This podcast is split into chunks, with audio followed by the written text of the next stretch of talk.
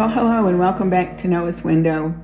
Ginger and I are sitting here by uh, the window watching the snow drift down on this very frigid, incredibly cold day. Um, so I hope whenever you're watching or listening that you're staying warm this day. So this week we've been talking about um, setting ourselves apart, being different from the culture that we're living in. And if you follow the Lord, you will be different. Um, in this culture, you will stand out.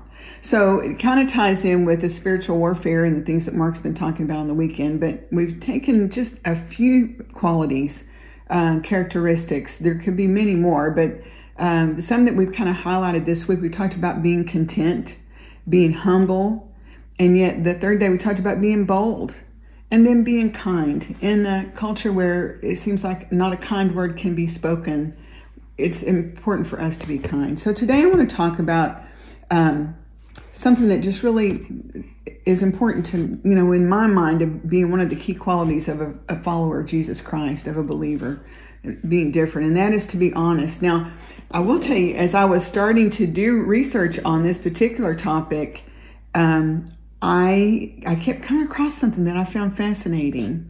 So the kind of honesty I'm talking about, you know, most of the time when it's talking about honesty in the Bible, it's talking about uh, the opposite of lying, like don't bear false witness and don't lie. God takes those things very seriously. And uh, that was my first thought as I was thinking about the topic of being honest in this very dishonest world. But it was interesting as I, I did some search on a, a similar word, which is the word of being, um, having integrity. You know, being true within ourselves and I and I digress here for just a minute, but you know what? Being truthful is has within itself a freedom. You know, Jesus told us, "You'll know the truth, and the truth will set you free." And I think in that in that case, he's talking about himself. He's the truth, and he can set us free, uh, free from the the things that weigh us down, free from um, the sin, the control of sin over our lives. But uh, just on a really simple, everyday, practical level, you know when you when you tell lies to function in in whatever your situation it's a very confining feeling. And it's a very um, it can bring anxiety because there's that fear of being found out right? Or stumbling tripping yourself up accidentally saying things that you didn't mean to say.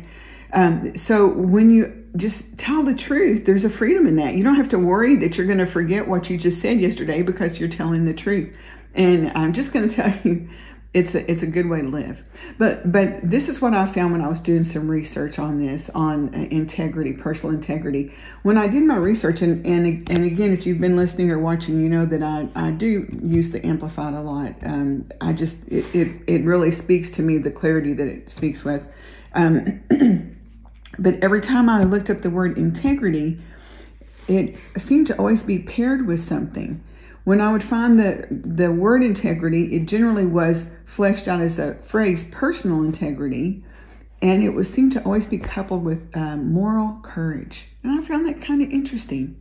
It takes courage to be honest. But you know, it's so freeing.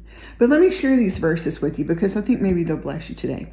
Galatians chapter 5. Now, Galatians is a, a letter that Paul wrote to the church at Galatia. Now, we keep going to these epistles, and, and we've talked about this before in um, when we're talking about the New Testament. So much of the New Testament was written by Paul the Apostle, and the biggest bulk of it were letters that he wrote either to individuals or to churches and groups of people. Um, so you'll hear that repeated over and over. And because the epistles give us the most um, specific information on how to live the Christian life. We just seem to keep going back there, don't we? So today we're going to look at two of those epistles and uh, talk about what Paul said. So in Galatians chapter 5, verse 25, Paul says, If we claim to live by the Holy Spirit, interesting, he said, if we claim to, if we claim to live by the Holy Spirit, we must also walk by the Holy Spirit. Now, he doesn't mean like take a walk. It's it's another word for the way you live, living out your life. We must also walk by the Spirit with, and here it is, with personal integrity, godly character, and moral courage. There's that pairing, the personal integrity and moral courage. And he goes on to say that would be our conduct, and this phrase is so important empowered by. Now, I don't know how many of you have had um, personal resolutions that you were going to be more truthful and, and have personal integrity and and have maybe even the moral courage and you set out to do that and somewhere you fell along the wayside well maybe you didn't have the right power source and paul's about to tell us what is the power source so he says our conduct empowered by the holy spirit now, um, it's funny, I was reading a commentary this morning about the Holy Spirit. Uh, it was someone's testimony and her upbringing in the church she was in. And she said, in the church I grew up in, we believed in the Holy Spirit, but we nobody talked about him. He was kind of like the crazy uncle that nobody mentions. Now, that's not true, I don't believe, in the culture at New Spring, but um, in, in that would have been true in how I grew up.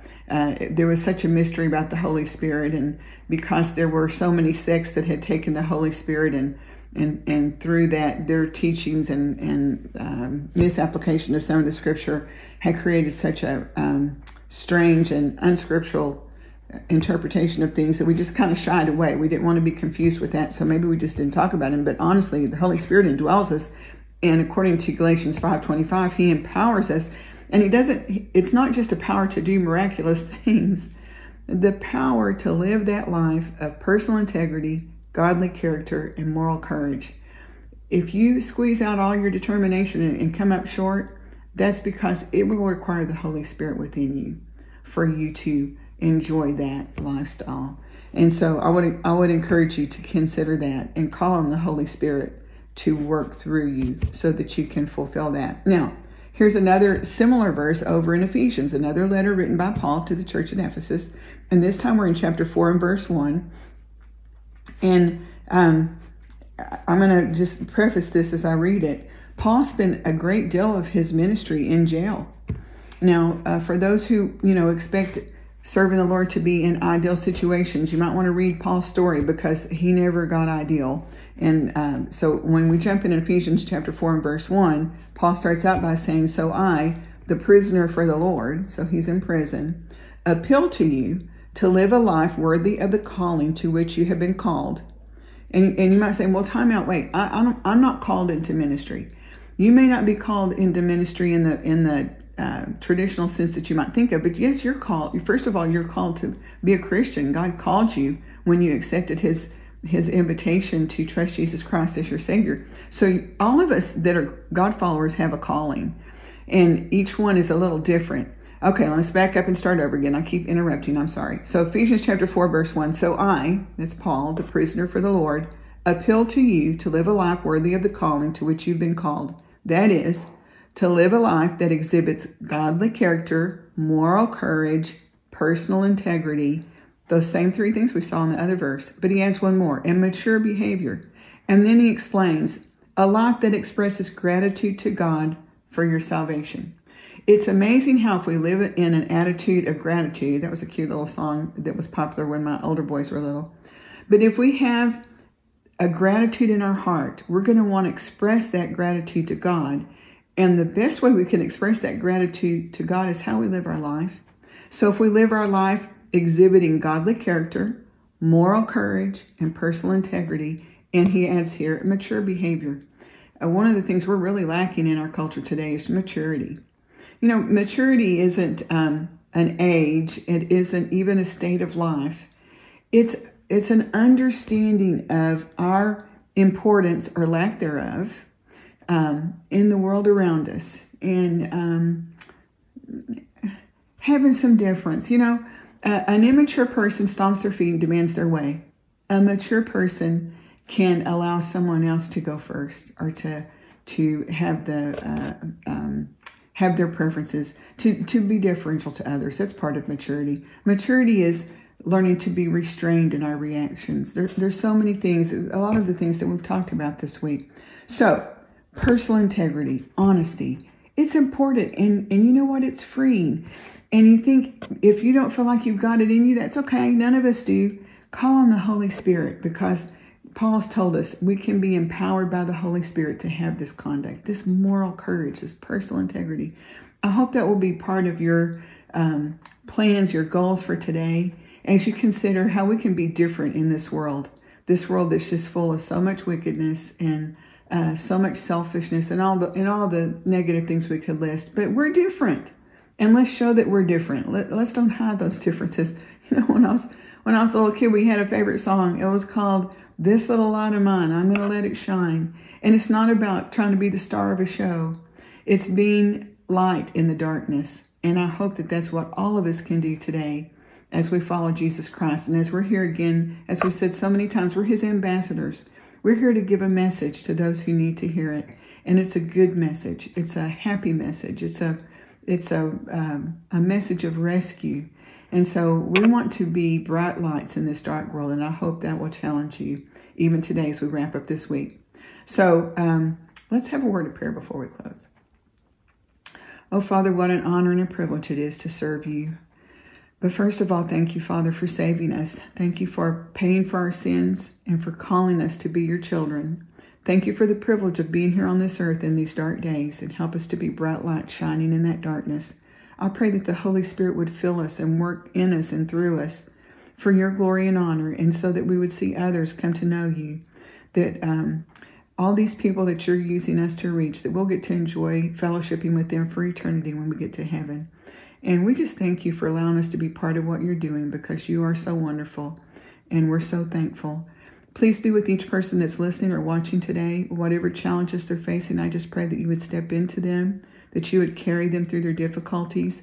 Uh, rejoice, help us to rejoice, and you rejoice um, with the victories and the the great things that they're seeing. I know there are many that are rejoicing over many answered prayers, and uh, maybe we're not hearing and taking the time to listen to so many testimonies of what you're doing, and we're so thankful. Thank you again for the privilege of just um, sending this out over the airways, and we pray that it will honor you. And we ask all these things in Jesus' name. Amen. Well, thank you again for uh, being with us here on Noah's Window, for being patient with me as I've had so many episodes. Uh, I do want to kind of give you a little roadmap going forward. So, next week, we're going to be talking about some gifts that are available to anybody that, that are there on the table for the taking. And we're going to spend five days, Lord willing, talking about that. And then the following week is going to be really special because we're going to be recording a road trip. So Mark and I will be doing some traveling and uh, being in a couple of different places and meeting some different people, and we want to record some of that for you. So we're looking forward to those uh, five road trip episodes coming up. So once again, thank you for being with us. We'd love to hear from you. If you will text uh, talk to us to 97,000, it'll come right to us. And it's just such a, a joy to hear from you. So thank you for those of you who've reached out. Pray that God will bless your day, and we'll see you next week.